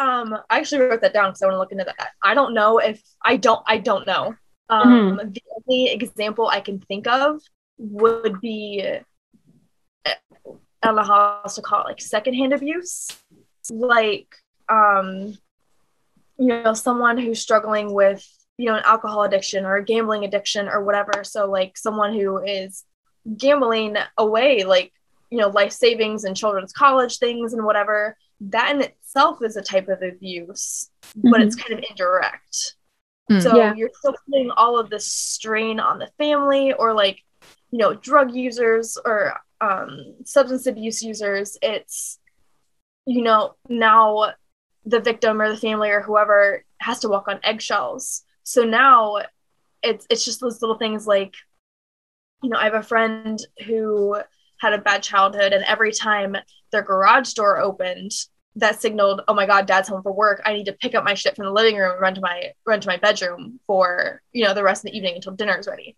And you know they're even you know they could be at a friend's house and the garage door goes up and they kind of like seize for a second and like nope no i'm safe and I'm in a safe environment like that's not here kind of thing Mhm. For sure. Yeah, it's really interesting. Like with, with my ex, um, he was he was also an addict. He was a drug addict.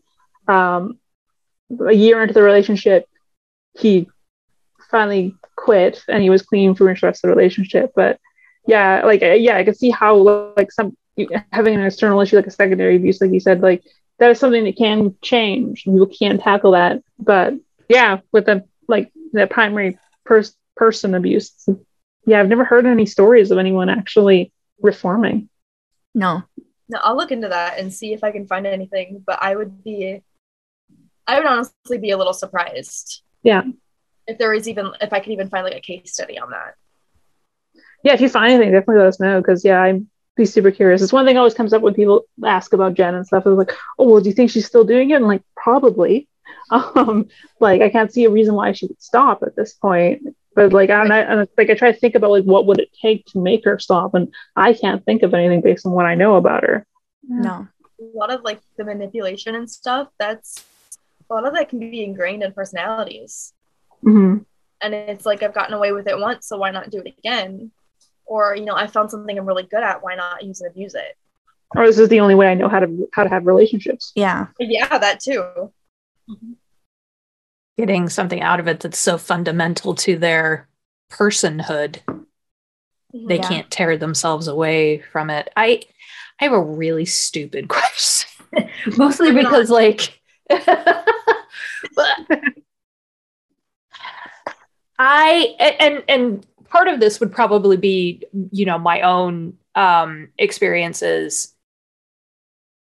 But when abusers in general, whether it be like an intimate relationship or a friendship or a family relationship, whatever a case may be, it's not like they're all going down a checklist, right? They just know if I do this, I get this reaction typically. Like I've done it once. This has sh- history has shown me that I will get the reaction that I want, and if I don't, then I can like twist and manipulate things in the way that I need to in order to gain that reaction or lack of a reaction, whatever the case may be. Um, but there have to be some who are who are operating in such a way that it's it's so fucking um purposeful that there's no way they can i hate to say this that there's no way they can change. Is that like a is that something that's been ever been really looked at? I'm so curious about like the mindset in that. And the reason i say this is because my mother was is i don't know if she's dead or not probably still alive um terrible human being but she also has borderline personality disorder. So there is a, a fundamental, it's like addiction or anything else. There's a fundamental aspect there that's changing her personality that causes her to react in certain ways. Mm-hmm. So it's, I, I'm just so, so curious if that's ever really been looked at, like how hardwired these people are to do these things. And I guess that tacks on to Kayla's question of if the reform thing, if it's even possible. Yeah. Because I try, I try not to throw people in the dumpster. There are a few Right. handfuls of people I throw in the dumpster, like pedophiles. But for the most part, I would like to think like most people could could hopefully maybe you know gain some semblance of not shittiness. Um, that's my technical term for it. Not shittiness. I actually have BPD pulled up right here, like right in front of me, because I think I don't know if it was in like you guys had said that Jen might have BPD, or maybe I read it somewhere else, but I I just pulled it up just in case it came up. And to answer your question, I think it kind of boils down to the the statement of you can't help somebody who doesn't want help. Right. Right? Okay. So someone with BPD because a lot of people with BPD like they are aware of the pitfalls or like the the the they're aware of their effect of their actions when they have an episode on others. So they're like, I need to get this under control to then fix these fraying relationships, whether that's medication or um, um, therapy or you know whatever else. There's always that kind of like, I need to make myself better for other people, or like to you know put your own mask on before before putting on someone else's oxygen mask kind of thing. Um because you, i mean you can't anyone who doesn't want to change or doesn't want that help they can sit across from me in a session for 12 straight sessions and not say a single word. Because if they don't want that help anything i say to them isn't going to change their mind For sure. Um, yeah. So Jen, um, we know that as a child she had oppositional disorder, which is a common precursor to many personality disorders. Um, we don't have any idea for sure what her current diagnosis is, but a lot of people do suspect that it could be BPD. There are symptoms that seem to align with that, but that's pure conjecture and an unprofessional opinion. um you said operational defiant disorder Yes. I'm just gonna pull it up. Um, I know I have worked with um, individuals with it, but it has been more of um, unprompted like bouts of anger, just Mhm. like zero to sixty in you know 0.4 seconds. like I've, I've had um I had a friend who had BPD um and while she was going through the process of diagnosis and treatment and everything like that and from what I understand it's, a, it's an incredibly difficult disorder to treat and uh, treat effectively because the fact often times the people that are experiencing it don't want to be treated or they can't necessarily see the benefits to doing so A lot of the medication for BPD or for um, bipolar mania is more or less a sedative. So it's like that cloudy, foggy kind of mindset, and a lot of people don't like that. And I don't blame them because you know I've been on medications where like I'm just kind of like on autopilot, and you know I wake up on Sunday and suddenly it's Thursday night. Like, yeah it's Yeah. very it's that's why for me medication is never a first a first sure. choice it's i think it can definitely be used as like a, a crisis intervention like hey let's get them under control and then we can stick them into therapy and um not under that, that was poor phrasing but like get um the side, effects, the the side effects under control we'll get them you know kind of to we'll get them to baseline and then we'll start therapy, give them some tools, and we can start weaning, weaning them off the medication now that Mhm. they understand more about themselves, more about the disorder, more about how to live with it day to day.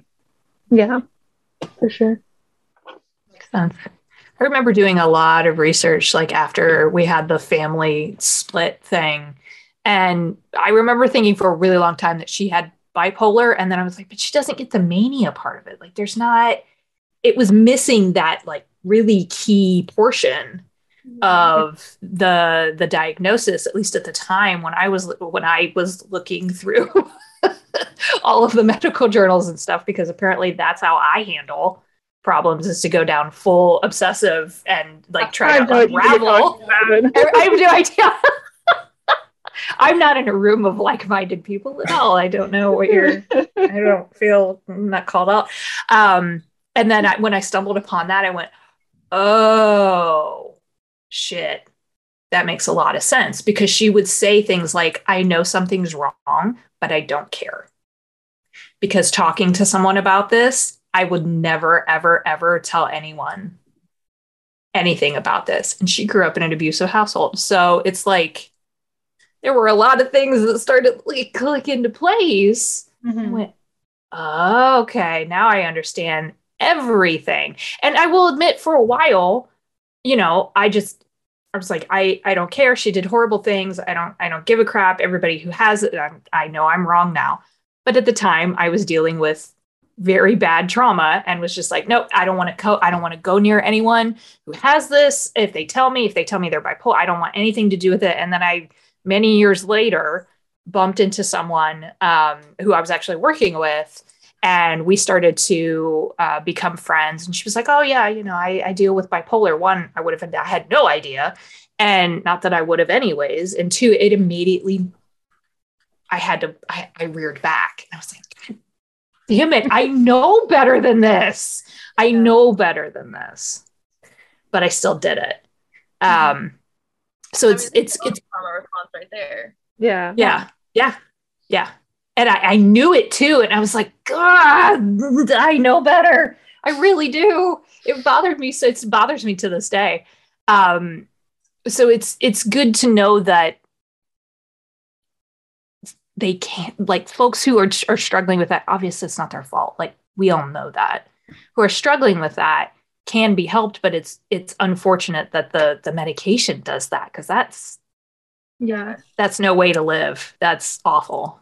it's yeah it's between two bad choices really Right.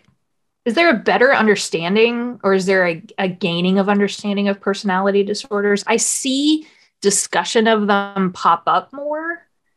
That's kind of a hard question to answer. Yes and no. Fair. Um, schizophrenia is like one of the ones that pops up a lot because like that one has kind of like a genetic component Component. Thank you, genetic genetic component. Yeah, um, but there are, I mean, the brain's still like not super understood, so it's and especially like when it comes to trauma and things like that because like your brain just like shuts down because your your brain doesn't give a shit whether you're happy and smiling and you know in a good spot physically. Like your own your brain's only job is to help you survive from one day to the next. So it's it has to do what it has to do. And when you're studying you know brains as a generalization versus as one of seven or eight billion different ones that are currently alive and working right now it comes it becomes very hard to make those kind of generalizations there are some bigger links that are popping up and i actually just read a book on this that was like super interesting and it's talking about the genetic link between like generational trauma like i don't know if you've heard that among like Mm-hmm. holocaust survivors especially Yeah. but it wow it was so fascinating because it Is this the body keeps the score? no but i love that book okay. everybody needs to read that book everybody needs to read the book. Oh my god. Um i've read it cover to cover so many times. Um, Yeah. no this one is it's called it didn't start with you. Oh, yeah. I'll, send you guys- I'll send you guys all that information. And a little bit of a disclaimer i guess. The research part of it super super interesting. How the i can't remember if he was a psychiatrist or a psychologist.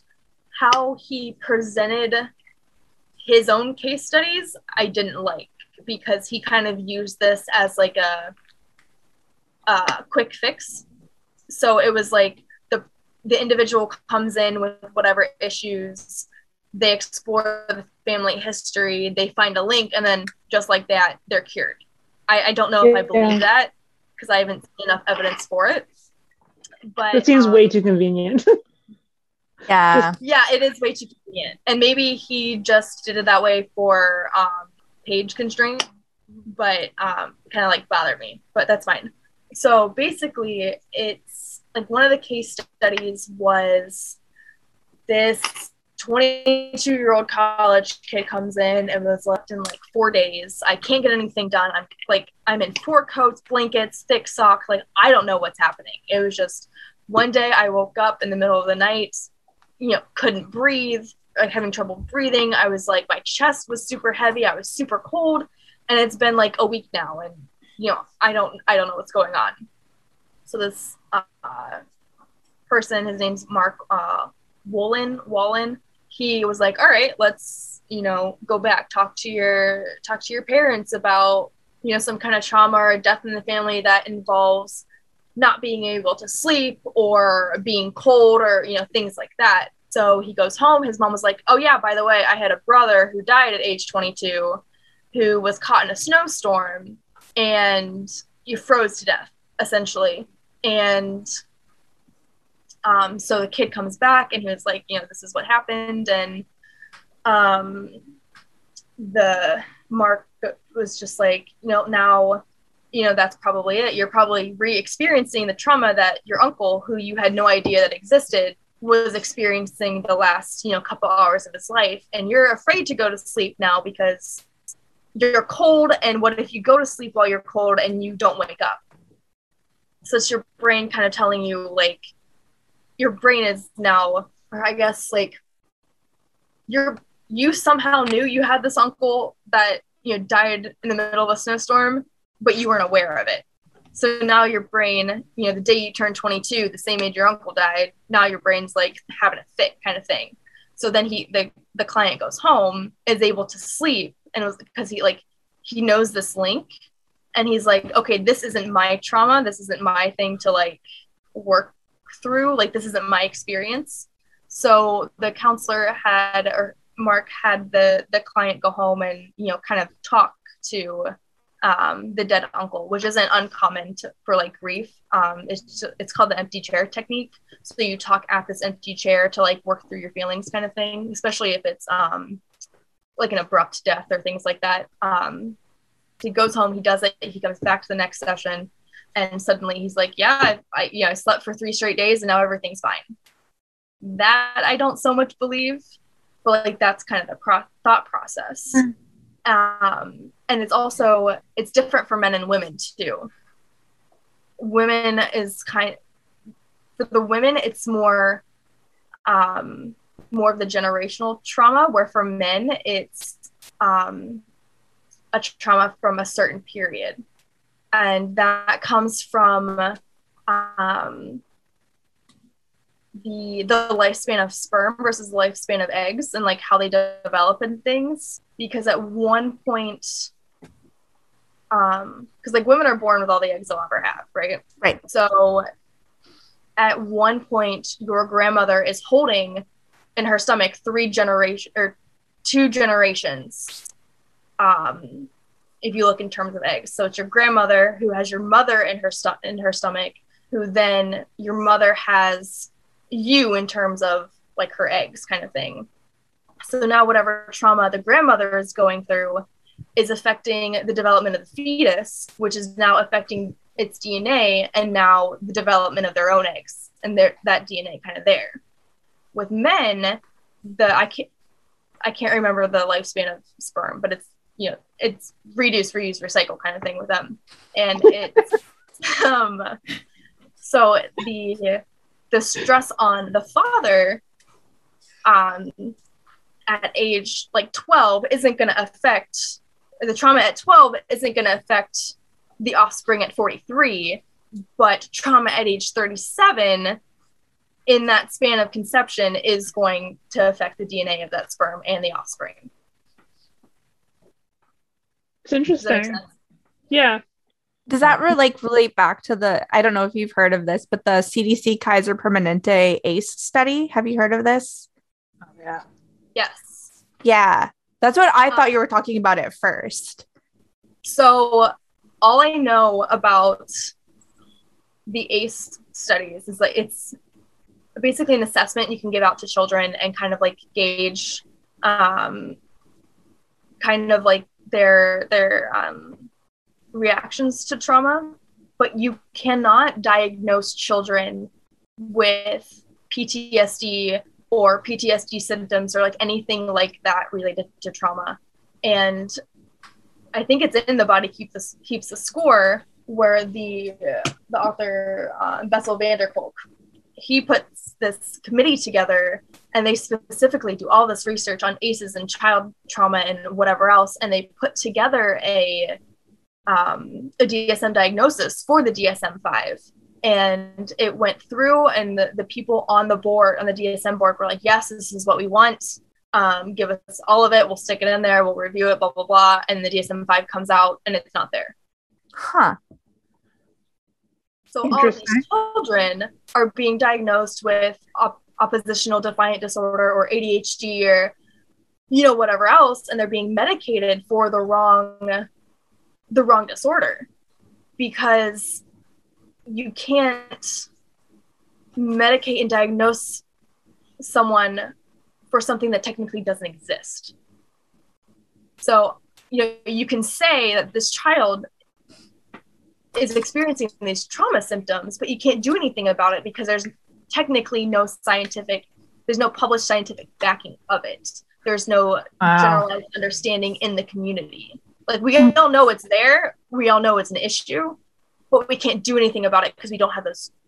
I don't say we don't have the tools, but we're not being allowed to use the tools to their fullest extent to quote unquote fix or like heal the kid. Mhm.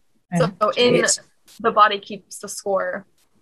And in um, what happened to you by um, it's a like an interview book joint effort kind of thing with Oprah and uh, Bruce Perry, who's a MD PhD. Um, and it's they they're seeing all these things like this kid is having issues with the teacher and they don't know why. It's this male teacher and this kid who has trauma is just like not getting along for whatever reason. And it was like immediate like first impression didn't like him. And so he's not doing his schoolwork he's not paying attention you know he's causing issues blah blah blah. Well perry gets in with this kid on these one-on-one sessions um they're talking through it and then the fa- the kid's father comes in for like a supervised meeting and um the and Perry can tell that this father has is wearing a shit ton of cologne to cover up the like his the smell of alcohol not only on his breath but on his clothes too. So when Perry goes to meet with the teacher, he's like, I've smelled this before. So he asks, he like has this hunch that the teacher and the father wear the same kind of cologne. So he tells the teacher, Hey, next week, don't wear this cologne. Like, I'll buy you a new one, wear something different. And immediately the kid was like open and receptive to the teacher. So, like, a lot of trauma is from the outside looking in. Mhm. Like, I don't know my triggers or my quirks or whatever until someone, or like when my anxiety flares up, or like I have an episode or whatever, until someone's like, hey, you're being a bitch. Like, is your anxiety high because you're being super irrit- irrit- irritable right now? And I'm like, and I take a step back and I'm like, no, yeah, you're right. I need to do a little bit of self care here. But kids mm-hmm. don't have the capacity for that. And a lot of professionals don't look for it because it's not it's not in our Bible. yeah. Yeah, it's not something you can just like make a checklist for either. It's Mm-mm. it's something really complicated. hmm And a lot of That's- too, even with adults, like for PTSD, like there's very specific requirements to meet, and you have to meet like four of seven or like five of six or whatever. So you can have like PTSD, um, like you can have some of those diagnostic criteria, but you cannot officially be diagnosed with PTSD. I can't officially bill the insurance company for, um, you know, the more expensive PTSD treatment because my client doesn't have that. Now I have to, you know, come back to square one and pick and choose um, how to, um, like tackle each of this criteria on its own piecemeal versus something that might actually really help them in a shorter amount of time. Yeah. And how do developments like that um like filter the way into this is it's like it's like pretty much all psychology stuff like tied to the DSM. If it's not the DSM, no one cares kind of thing. Um, it's the D. It's the, uh, so the DSM is like it's kind of political, just like any other thing in America. This the DSM five is probably the last one that's going to be made uh, or published for a long time. Um, there's something else that psychologists use or like is recognized within like the medical system and i cannot remember what it's called i know it's io something um, the abbreviations but that's more of what we're kind of turning to because that's more of like an international standard Hmm. Well, that, that that's cool. I like, yeah, the DSM is did it whatever some of the stuff it does, but yeah, it does have a very narrow perspective, like historically, on how to deal with certain things and how it defines certain things. I was gonna say, is it the ICD? i think that's right let me let me pull up the google i don't want to say Because I, I just googled DSM versus I, and it came up with ICD, uh, and it says it's produced by uh, it is a core function of the World Health Organization, um, yeah. And is used for psychiatry. yes that's it thank you the Huh. icd I've never heard, of, that. it before. No. Yeah, I have a It's- minor in psychology, and I've never been told about it before. I didn't know about it until I started my master's program, and this is Wow. this is more of the the universal uh, thing because the DSM doesn't really account for culture. They've got like a little asterisk for culture in there, but it's it's not enough. Um, I know one of the examples that my um, my professor at the time had used was was ADHD, and the numbers of children diagnosed with ADHD in the in the states in America is astronomically higher than Europe. And if you go through the DSM criteria of ADHD, it sounds like a typical teenager. Yeah. And like, how do you differentiate hormonal versus you know an actual learning disorder? Um, Yeah. and it's very inadequate at diagnosing ADHD and and female or AFAB. a lot of people I know weren't di- a lot of women I know with ADHD weren't diagnosed until college or like in their 30s. Yeah, I was 25, so I, I had no idea. And so, like, when I found out, I was, and like, once I got on medication, like, oh, this explains everything. and like, I became super obsessed with it because that's what I do, and I read all about it and stuff. And uh, Dr. Barkley, I think it is. I love his stuff. Uh, but yeah, it's just like, oh, okay, well, you know, this is my entire life in a nutshell. Like, and it's, I think about like how different my life could have been if I'd been diagnosed earlier on. But just yeah, there's no way it would have ever been found.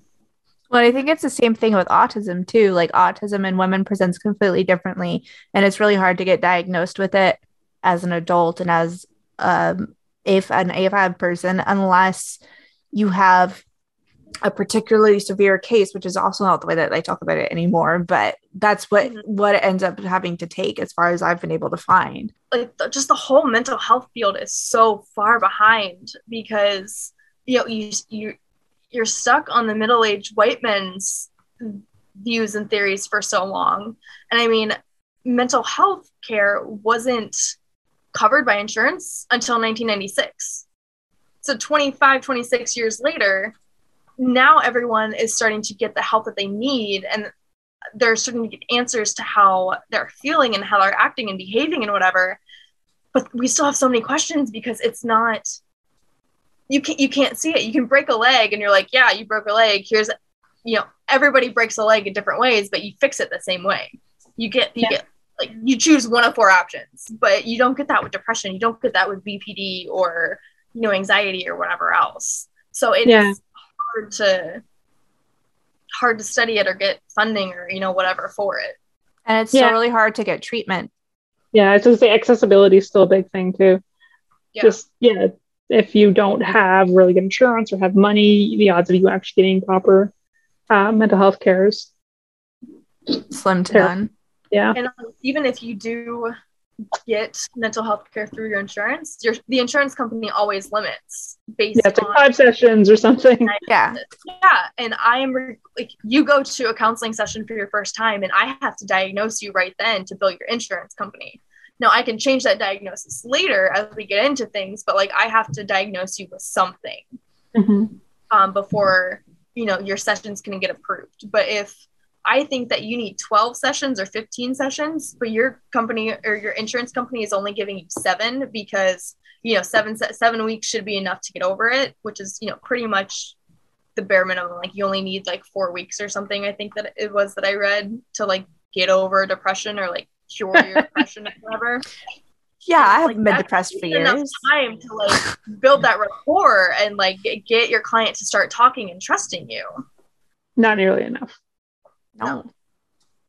Universal it's, it's, healthcare, and it still grows too. That the, the like when you said like if if it comes to like PTSD and you only hit four you know you don't hit the the number of of criteria that you need they can dictate your care that's wrong and it happens in the medical system too with physical health yeah sure. it's all garbage it's all it's trash.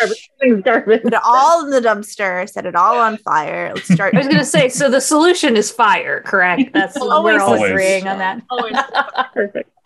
What do you do when the exterminator's late? You burn the building down. Right. Sure. Yep. Yep. Yeah. Sure. yeah. How many? How it works in D and D. It's fine. Yeah, absolutely. Absolutely. It's what I do every time. I don't like this. I'm setting the house on fire. social encounter resolved. oh. oh, you guys were still in the basement? My bad. Well, thank you so much for coming on, Morgan. This has been super, super interesting, and enlightening, and you've been an absolute pleasure. We're gonna have more questions, so oh, just oh, yeah. be prepared for be like that. Think about it later. Yeah. but yeah, no, this is totally great. Um, we've kept you for two hours though at this point, so I feel like we should let you. Jesus. I'm starting to melt in here. Are you? Oh no! The door is oh, closed. No. heater in there. Oops! I have to go take Bailey's food away. She's gonna hate me. uh-huh. oh.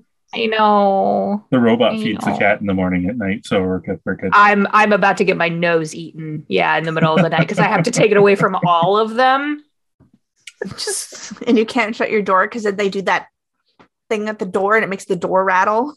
Or Haley turns into a total bitch and like manages to pull the door open Oh because she can. Fucking, I don't know. Love cats, man. So good. So good. Mine are Thank you. Morgan. Thank Yeah, you thank so much. Mhm. So much fun. Oh, good. Yay. Good. I'm glad that was enjoyable for you. as it was for us. This will be good practice. Good practice for when you're on uh, another big, uh, like a big, big podcast one day talking about Oh, jeez. how to help people. You'll remember us when you're big. Absolutely. I'll shout you guys out first thing. And that's it for this week. Next week, Nathan's going to talk to us about what it was like growing up as a Jehovah's Witness, an organization that many outsiders think of as just another religion, but for survivors is more akin to a secret occult rife with abuse of power and a penchant for covering up atrocities and crimes within its own ranks. As always, links, pictures, and additional information can be found on our website at thehumanexception.com. Keep up with all things exceptional. Be sure to follow us on Twitter, Facebook, or Instagram at The Human Exception. Have a story that you want us to cover? Want to tell us that we're wrong or you just want to say hi? You can email us at thehumanexception at gmail.com. And if you want to get on the fun, you can come join us on our Discord server. Link can be found on our website. And we also have a merch store now, so link can also be found on our website. Keep on being exceptional, humans, and have a wonderful weekend.